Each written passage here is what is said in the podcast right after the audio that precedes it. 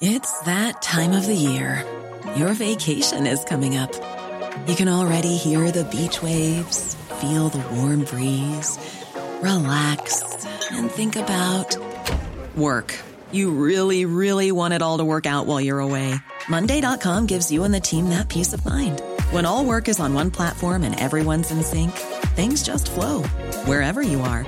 Tap the banner to go to Monday.com. Quality sleep is essential. That's why the Sleep Number Smart Bed is designed for your ever evolving sleep needs. Need a bed that's firmer or softer on either side? Helps you sleep at a comfortable temperature? Sleep Number Smart Beds let you individualize your comfort so you sleep better together. JD Power ranks Sleep Number number 1 in customer satisfaction with mattresses purchased in-store. And now, save 50% on the Sleep Number limited edition Smart Bed for a limited time. For JD Power 2023 award information, visit jdpower.com/awards. Only at a Sleep Number store or sleepnumber.com.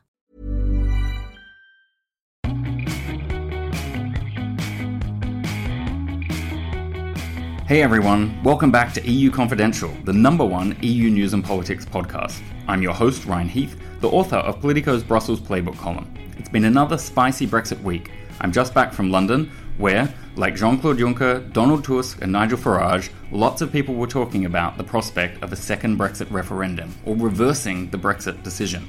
I'm not convinced it's going to happen, but What's clear to me is that the EU is using psychological warfare tactics to try and soften the UK up for a softer Brexit. Tangentially to Brexit, Emmanuel Macron and Theresa May are meeting today, Thursday, in the UK. That's showing you some of the prospects that the UK has to shape new bilateral relationships after Brexit, but there's a limit to what they can talk about. They're focusing on security and defence because pretty much everything else that Emmanuel Macron can talk about is actually an EU legal power. Romania has also been in the headlines this week, and not for good reasons. The country is going to have its third Prime Minister in just seven months, and that person could be a near invisible member of the European Parliament, Viorica Dăncilă. She's most memorable for giving an interview in July 2017 where she claimed to be someone who loved reading but couldn't nominate a single book she'd read, couldn't nominate a single career achievement, or nominate anyone she thought of as a political role model raising serious questions about how she's going to handle the big decisions if she does get to the EU summit table.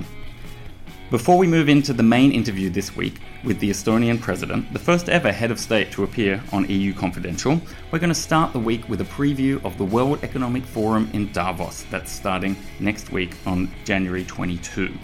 Politico is going to be there in force, and we're also going to be doing a pop up podcast, so you can look forward to daily bites of news and gossip and all the inside information you can handle, go to SoundCloud or to Apple Podcasts, and you can get it every single morning from us. Now we'll talk to Florian Eder, one of our managing editors here at Politico, who's going to join me on the slopes and in the chalets of Davos. Joining me now on the podcast is Florian Eder, one of our managing editors here at Politico, who is going to be my Davos bunkmate next week. So, we are going to do a bit of a preview of the 48th annual meeting of the World Economic Forum in Davos, Switzerland. Welcome, Florian. Thank you. Very much looking forward to next week also. Indeed. So it's going to be a huge lineup. They have 70 heads of state or government and 38 heads of international organizations. And that runs through from the Prime Minister of India, Mr. Modi, who will open the forum, through to President Trump of the United States, who will close the forum, with Emmanuel Macron and Theresa May as some meat in the middle of the sandwich. 10 leaders from Africa, 9 from the Middle East, 6 from Latin America. It's a stellar lineup. Uh, who are you most looking forward to hearing from? I think I'm most looking forward to hear from Donald Trump because it's the first time since the year 2000 that the American president goes to Davos, and then that American president, the one who spoiled the party last year, actually, if you remember, uh, whose inauguration speech was right at the at the last day of the Davos Forum, and was really not the message that the the forum usually wants to spread across the world. Also, this year's theme is uh, creating a consensus uh, or something like that uh, in a fractured world Donald Trump actually, after or when he announced that he would join the Davos crowd, he said that he would uh, campaign for America first, and that he was very happy to meet all the other leaders to tell them uh, how great his strategy is.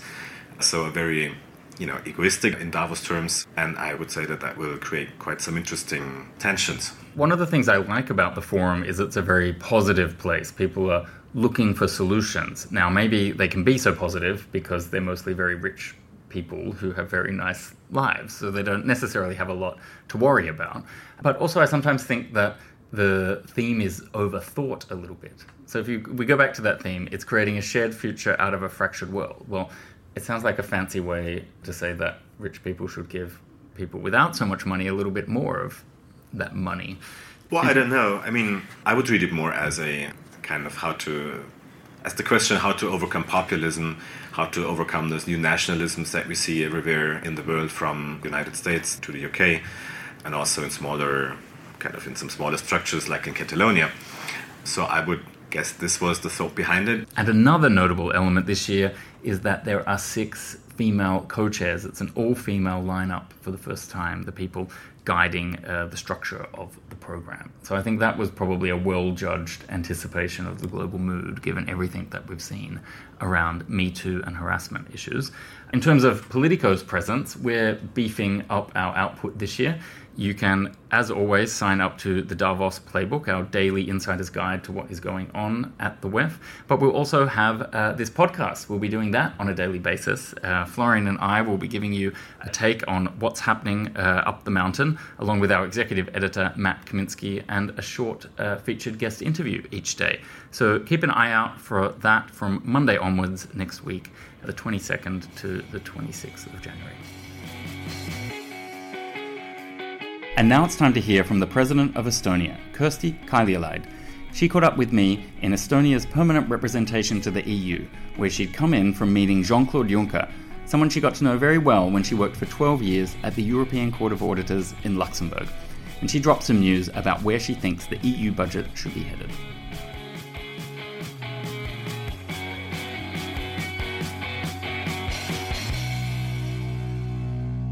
So, President Kersti Kaljulaid, correct? Kaljulaid. Kaljulaid, welcome to the podcast. Estonia's been setting quite a number of world firsts with its digital policy, but I don't know if you know it, but you're setting another world first today. You're the first head of state to join the EU Confidential podcast. Oh, so, oh, wonderful. Yeah. Thank you for this opportunity because without you it wouldn't happen, obviously. Yes, but without you it definitely wouldn't be happening. So um, I thought maybe we would just start by checking in on why you're in Brussels. It's the 100th anniversary of Estonia re establishing its independence, and I hear there's a big concert on tonight. Yes, indeed, there is a concert, and you know, this concert we have been planning for a couple of years because, of course, we were thinking that in addition to celebrating the 100th year of the birth of Estonian state together with lots of states in our region this year, we were also thinking we would be celebrating the beginning of our EU Council presidency when we set the date and of reserve course, because uh, they moved it forward because of Brexit, didn't exactly. they? Exactly. But I have to say that uh, I have a certainly better feeling going into this concert and into this important year for my country because it's the birthday year with our EU Council presidency now behind us because we did it and we know we were successful and this is a wonderful feeling to take forward into this year which is your birthday we have needed a lot of the uh, European value based support to reach this birthday free and prosperous. And to do it right now when we have also paid back, we have delivered a council presidency where we worked hard for the whole of the European Union, forgetting all home issues, forgetting all home animosities for time being this feels like such a birthday present to ourselves. And now, just before you came to meet me, you were meeting with Jean Claude Juncker, the European Commission president. Is was that just a bit of a catch up between old friends in Luxembourg, or did you have an official agenda that you were going I through? I came for a message, and President Juncker knew I need this message, and we in uh, Baltic states needed this message. And this is that while we are preparing for the discussion of the next financial perspective, we need to have assurance that there is continuity of the projects which are currently ongoing on the CEF or the um, European uh, big projects uh, in our region, and probably there are other countries who need the same kind of reassurance. Mm-hmm. And President Juncker delivered this reassurance to us that uh, definitely the Rail Baltic project uh, will be able to continue on the next uh, financial perspective according to the current rules set in place, because mm-hmm. this is very important for involvement of private sector, for example, in the project, because you cannot calculate the net present value of any project unless you know the financing mm. rules mm. and, uh, and possibilities. And, and was that a general fear, or did it come out of things like Brexit potentially disrupting the budget? I think indeed, because we know that there will have to be a lot of change to the financial perspective. In fact, I am hoping for a lot of change because we have lots of common supranational goals which we need to develop. And, and that would mean that we are, by the way, in Estonia ready also to raise our contributions to EU budget. So we are not sticking to 1% uh, ceiling. A very definitely. generous offer. You might absolutely. start a race to the top with that offer. Uh, absolutely, we we understand that we have supranational goals, but in order to fulfil those, we need also to rearrange what needs to be rearranged within the budget current framework and scheme.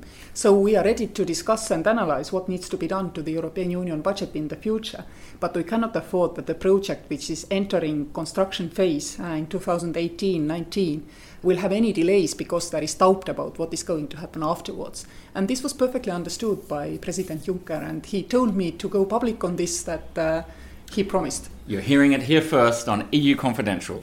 Um, and maybe I wanted to ask a little bit about where you and Estonia sees itself geopolitically now. I mean, I know a lot of people use labels like the former Soviet state and things like that, and people get very annoyed by that and maybe you see yourself in the north of Europe rather than the east of Europe and so on. But I wanted to sort of hear in your own words, like where you see the country today. You know, we had a saying um, even during the Soviet Union occupation of Estonia, because indeed we were never part of the Soviet Union, we were simply occupied uh, by the Soviet Union, which is a different status. But we were always uh, remembering that with Finland, at least in the free world, it is the language which joins us.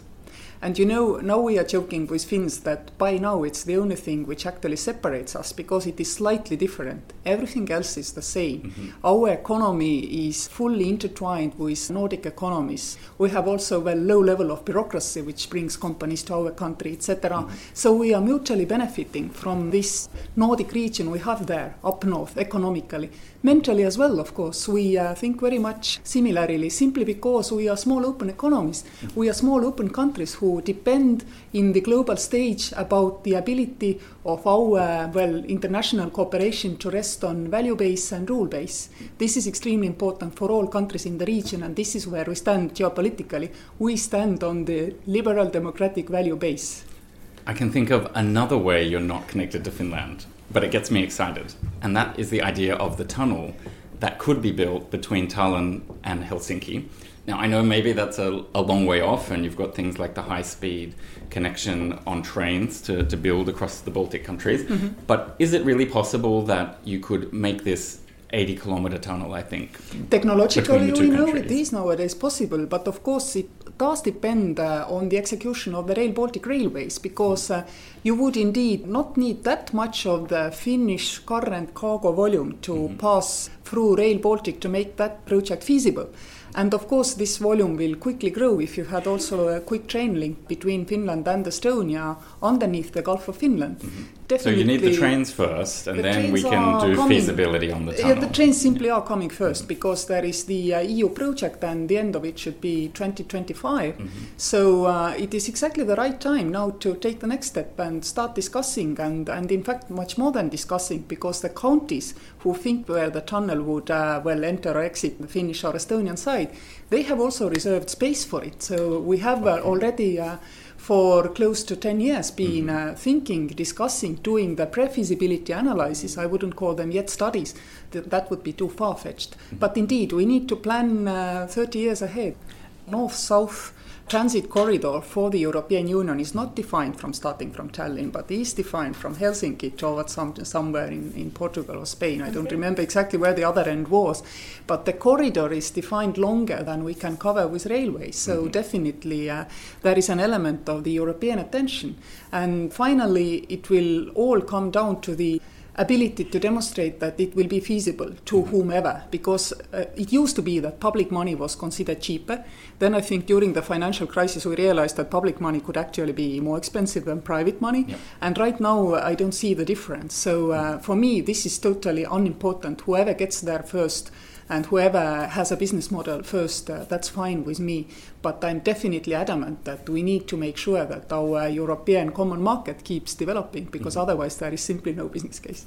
Now, another thing I learnt today walking over to these offices is that you're running, or Estonia is running, for the Security Council at the United Nations. Yes. So it's you never stop, basically. How is that campaign going? Is it is it sort of something you were planning and then you had to wait for the presidency of the EU to be over, or you're now just getting moving with it? No, in fact, you had to apply quite a long time ago. Our mm. application was submitted 2005. Wow.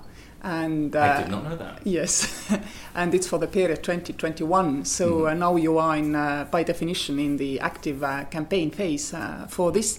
And you know, it is something which I feel is very useful as a process because it forces our diplomats and our politicians to keep on standing on the tiptoes like they were during the Council presidency. Mm. During the Council presidency, we had to work much more closely with Africa, for example, to organize the EU African Union summit to understand those regions which are far away from us much better. And I see this as a continuation, that it's a process of uh, finding friends globally, mm-hmm. promoting your uh, ideas globally, your thinking globally, your business globally. And this is something we need to do anyway. Yep. Just having this goal, uh, being the member of the Security Council, makes us more focused on this objective of standing on our tiptoes because it's a useful objective, useful goal. Mm-hmm. We believe that small countries are much more sensitive about the, let's say, uh, general uh, instabilities, be they uh, geopolitically related, climate related, whatever related. You could see that small countries have a different sensitivities, and these sensitivities should be brought also to the Security Council table when we think about security issues and geopolitics, mm-hmm. we often circle back to Russia these days. Mm-hmm. And I was reading uh, in a British newspaper this morning on my way back from London on the Eurostar uh, that Sweden has now decided it would reissue a booklet to all citizens describing things they can do in the event of crisis or war. And that sort of seemed like it's going back to Cold War era fears, and it seemed to be very much motivated by Russia. And of course, Sweden doesn't have the benefit of NATO membership, so I know it's a different situation. Um, but I wonder sort of where where Estonia is at in its Russia relations, in its preparation against whatever threats it might see on its uh, borders. First of all, I want to set one thing straight very often I hear the narrative that we in the Baltic states are somehow, well, happy that we told you so. Russia is still uh, maybe a potential uh, security problem for Europe. This is not at all, absolutely not true. I mean, the Soviet Union broke down, and Boris Yeltsin uh, was acknowledging the uh, right of the Baltic states to uh, rejoin uh, the international community of free states. We didn't think this will turn out this way we definitely thought that Russia will undertake exactly the same development path to mm-hmm. democratic nation as we ourselves were, uh, were undertaking. Our understanding of the oppression of the communist regime was exactly the same. So we didn't expect it to turn out this way. We definitely didn't want it to turn out this way. And we are definitely no way benefiting from the fact that it turned out this way because we are losing on every count. Our economies could cooperate with free market Russia, uh, which is also well rich enough to buy our goods, for mm-hmm. example, much better than it than it can now. We have sanction mechanism. Of course, our agricultural sector had to suffer from it, but no one is complaining because we realize that this is a necessary measure to, to take, and we, of course, uh, are the advocates of the sanction regime against Russia.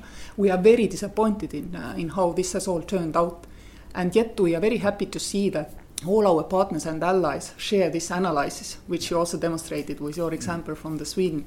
The unpredictability we are facing from the Russian side, this is something which we uh, all need to keep in mind. I think some people don't realize how frequent the incursions, for example, knowing that the Belgian Air Force intercepted mm-hmm. Russian jets over mm-hmm. the North Sea. I think people don't necessarily think Russia acts in that way in those parts of Europe. So it is it is kind of I think a regular uh, threat, isn't it? It's uh, it's uh, in a way it's uh, one of the issues which is very well understood. I mean, since Ukrainian crisis erupted, I mean, as places as far as Portugal have had airspace violations, as they are called. And indeed, uh, we see them uh, quite often as well. Part of the reason, by the way, in Estonia is, uh, is technical, because there is a airspace pocket, which mm-hmm. very often uh, planes tend to uh, go straight through. Mm-hmm. And, and of course, uh, a polite country wouldn't do this, but this is indeed a common feature. The Baltic Air Police mission uh, by our allies is something which uh, clearly shows that we stand for the uh, territorial integrity of the whole NATO space. Uh, the enhanced forward presence by NATO actually sends exactly the same message. And, and sometimes Russia says that because of the enhanced forward presence, they now need to revamp uh, uh, their uh, equipment and uh, and rethink their their strategy. But this is not true. In fact, they have been rising the defense expenditure quite a long time. Mm-hmm. There is nothing better for us to, than sticking together. Yeah. We are doing more and more every day, and this is something which is good. We have also the EU Centre of Excellence established in Helsinki dealing in these matters. We have more and more European politicians openly talking about and telling to their people uh, that this is the threats we are we are facing every little step helps. And it's not a Russia centered problem. I think it's a common problem of how to understand what is information nowadays and what is information worth having. And in this way, I don't want to be narrowly centered on, uh, on Russia on, or on any state actor. I think we in general need to learn that uh, everything we hear needs a double check nowadays, maybe triple check. Indeed, I couldn't agree more. Now, one thing that I think anyone listening would be intrigued by is a system I heard about last year, and I didn't explain it very well when I learnt about it. And it's Estonia's system for having a designated survivor in the event of some kind of really serious threat. So I thought maybe instead of me misunderstanding it, I might ask if you would explain a little bit how that works. And is it like the American system where we now have this television series in the US talking about the system where someone stays behind from an event like the State of the Union to make sure the republic continues. How does it work in Estonia? It's much more interesting in television normally than in everyday life. Every government has a replacement architecture and, and it has it has uh, routines in place that if not all ministers can gather, if there is no quorum, if, if the government cannot uh, join, if the parliament cannot join, everybody has these uh, rules in place and there's nothing particularly in Estonia which we need to explain. So actually I'm quite sure that uh, that there is nothing to explain in this sense. But what is interesting is uh, that we actually have our data about our state is always also somewhere outside. We have we are developing the uh, uh, so data, embassy in Luxembourg. Even if Luxembourg. an individual does But I'm always very angry when people say this is a preparation for losing uh, geographical independence. It is not at all. It is a normal security measure I think every country should nowadays take because everybody has digital registries and they should actually make sure that they have uh, copies which are time stamped so that you would finally always know which copy of your state is the right copy at a particular uh, moment in time. And it's a wonderful project between Estonia and Luxembourg, another small and quite flexible country because it's, it's small, it can be as flexible as we are. This is something which uh, I would advocate every country while it is taking technology more into account in providing public uh, sector services. Mm-hmm uh, should actually consider doing. How do you make sure that you still have your copies intact if something goes wrong because of a hybrid attack or cyber attack inside the country? Nothing special, of course. Mm. Every bank does it, and lots of banking systems are quite quite as big as state systems. So uh, there is again no technological development by public sector needed. It's just uh, I wouldn't even Common call sense. it quick following. I would call it well reasonable following of what is anyway going on in private mm-hmm. sector. Thank you, Madam President, and we wish you a good concert tonight. Thank you, and it was wonderful again to talk to you. Not the first time, I'm quite sure it will not be the last time. Absolutely not the last time.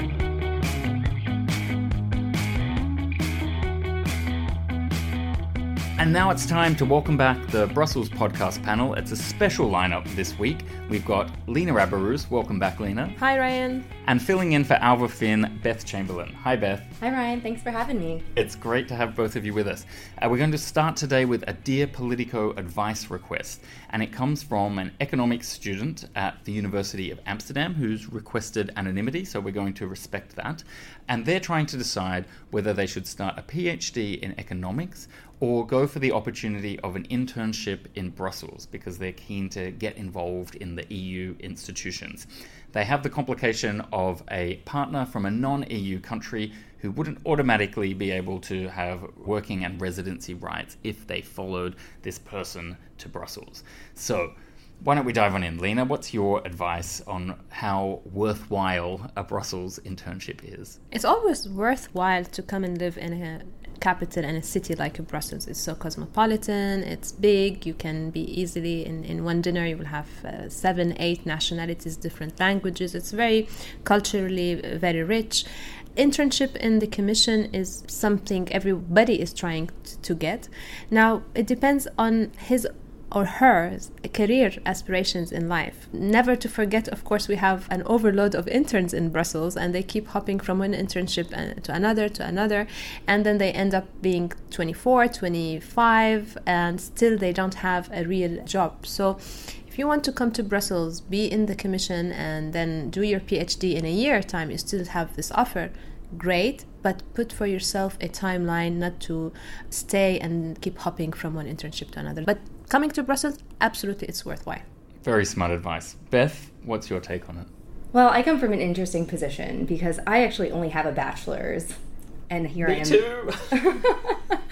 um, however, I am married to someone who has a PhD, so I've seen both sides. And I can say, even removing Brussels from the equation, I think anytime you're going to embark on such a long course of study, it should really be something that you give solid thought too. So I think if you want to go down the route of the PhD, really think about what are the tangibles that you want to get out of that. Why do you want to do the PhD? Clearly, you have a talent for research, which is wonderful, that is very hard to come by. But I would really encourage you to think about okay, what do I want at the end of this PhD track? If it's still to be in Brussels, if it's still to be a part of that EU world, then I agree with Lena. I actually think that you should probably come here, test the waters if that's what you want in the future. Maybe come and see if that's what you want before putting that off by five years. But if you want to keep your options even further open, or if you say, I really love research, then maybe dive right in and go for that PhD. And, you know, in certain countries like Germany, having a PhD is almost a prerequisite in some mm-hmm. positions. So it really can give you even more options if you choose to go outside of that EU policy world. And I think if I added anything to the mix, it would be that relationships and connections matter a lot in Brussels. There's always more people than there are jobs, so you need to know where to look for the openings. You need people who will tip you off when something is coming off.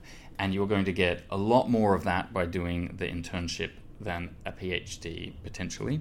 But I also wonder if there's another option that we haven't thought of, or, or maybe it's not sort of possible for you. But I wonder whether you could do something like graduate training programs in economics, where you're because what I worry is via both PhD and internship, you both of them are routes that could see you not getting a lot of income for a number of years, and that's a lot harder than to get the rest of your life going. Whether that is paying for mortgages or weddings or things like that, and maybe that third way gives you more options later on down the track. Would be my thought. Any final feedback don't forget your partner. Ask him or her. It takes two, always. And did you have to do some subsidy of Mr. PhD, Beth? Yes, maybe a, maybe a little bit, uh-huh, a little uh-huh. bit. Um, but I will say that as a non-EU citizen, him having a PhD definitely made it easier for us to come here to Europe because it is a very special skill that not everyone has. Mm-hmm. So it had did give us that flexibility. Um, I will make also a little plug that we will be having the Politico EU Studies Fair in Brussels. Of course, exactly. In February. You should come on down and check it out live. Or, in fact, anyone else who has this dilemma should come and check it live in February. Excellent plug now it's time to move on to a new segment of the podcast. So we're trialing this out. Bear with us if it goes horribly wrong, but we think it's going to be very amusing. It's a new segment called MEP of the Week. Yay! So what we've done is we've put in the names of all 750 MEPs into a box. It's the thing I'm jiggling here right now. It's a blue box as well. It's a mm-hmm. blue box. And we're each going to draw a name out of that box. And then we're going to try and share everything we know about that member of the European Parliament. And then the person that is either most or least interesting, we'll have to let you know when, when we've conducted the experiment. We're going to invite them to respond on the next episode so they can uh, defend themselves, explain themselves, or humanize themselves to the extent that we weren't able to do it in these next couple of minutes. So, Beth, I'm going to ask you to dive on in here and draw out a name from the box. Oh my goodness, so much pressure. okay, who is it? I'm not going to pronounce this correctly. Um, Michela Giuffrida Mm-hmm. uh, from PES. I. PES, the socialist. Excellent. Um, and she is from Italy. Italy. Well, never heard of her. Sorry. Lena, have you heard of this MEP? Unfortunately, not. Beth, you've not heard of her? Me neither. Oh dear. No. Okay. Um, Nina, you're gonna have to. Okay, okay. we have to get some luck here. Yeah. Ooh. Oh, my business partner will be happy now. it's uh, Bendt Bendtsen. It's from the group of the European People's Party, from the Partido Popular, from Denmark. Denmark. Can I see the, the picture as well? Yeah. ah, okay. No, I I haven't heard of him before. Me neither. Sorry for my uh, Danish friends. It's gonna be a as very well. quick segment, isn't it? Beth, have you heard of Ben? I have not. Okay. Your turn, Lion. I hope you would know this one. Um, oh, oh, yes. This is literally almost the first MEP I'd ever heard of. Okay, this is um, Pervenche Beres. She's from the socialist grouping uh, and from the French Parti Socialiste. Before I share what I know about uh, Ms. Beres, uh, how about you, Lena? No, I really don't know her. Have you ever come across her, Beth?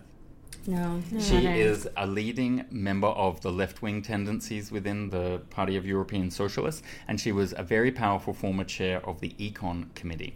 Hmm. And so she's someone who's known to a lot of figures within the French Socialist Party, you know, the Francois Hollandes, the Pierre Moscovicis, that generation of people. Hmm. And she's been a long time MEP, and she's on our list of the 40 most influential MEPs. So like she's really one of those people who, even though she doesn't have the top committee job anymore, she pulls a lot of strings. She's very intellectually respected within the party, and my instinct is that we should ask her to come and explain a little bit about what she's working on and and what we should be paying attention to.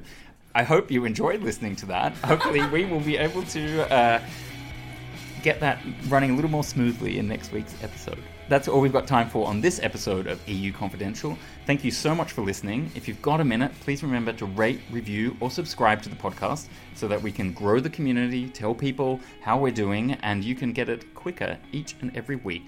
Thanks to Michelle Stoddart, to Andrew Gray, to Wei Dong Ling, and Antonio Fernandez for everything they do to make EU Confidential possible.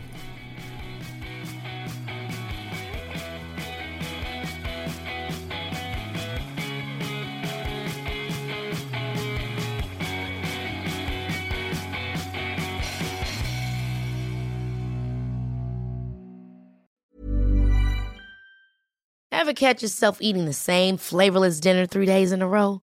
Dreaming of something better? Well, HelloFresh is your guilt-free dream come true, baby. It's me, Keke Palmer. Let's wake up those taste buds with hot, juicy pecan-crusted chicken or garlic butter shrimp scampi. Mm. Hello Fresh. Stop dreaming of all the delicious possibilities and dig in at HelloFresh.com. Let's get this dinner party started.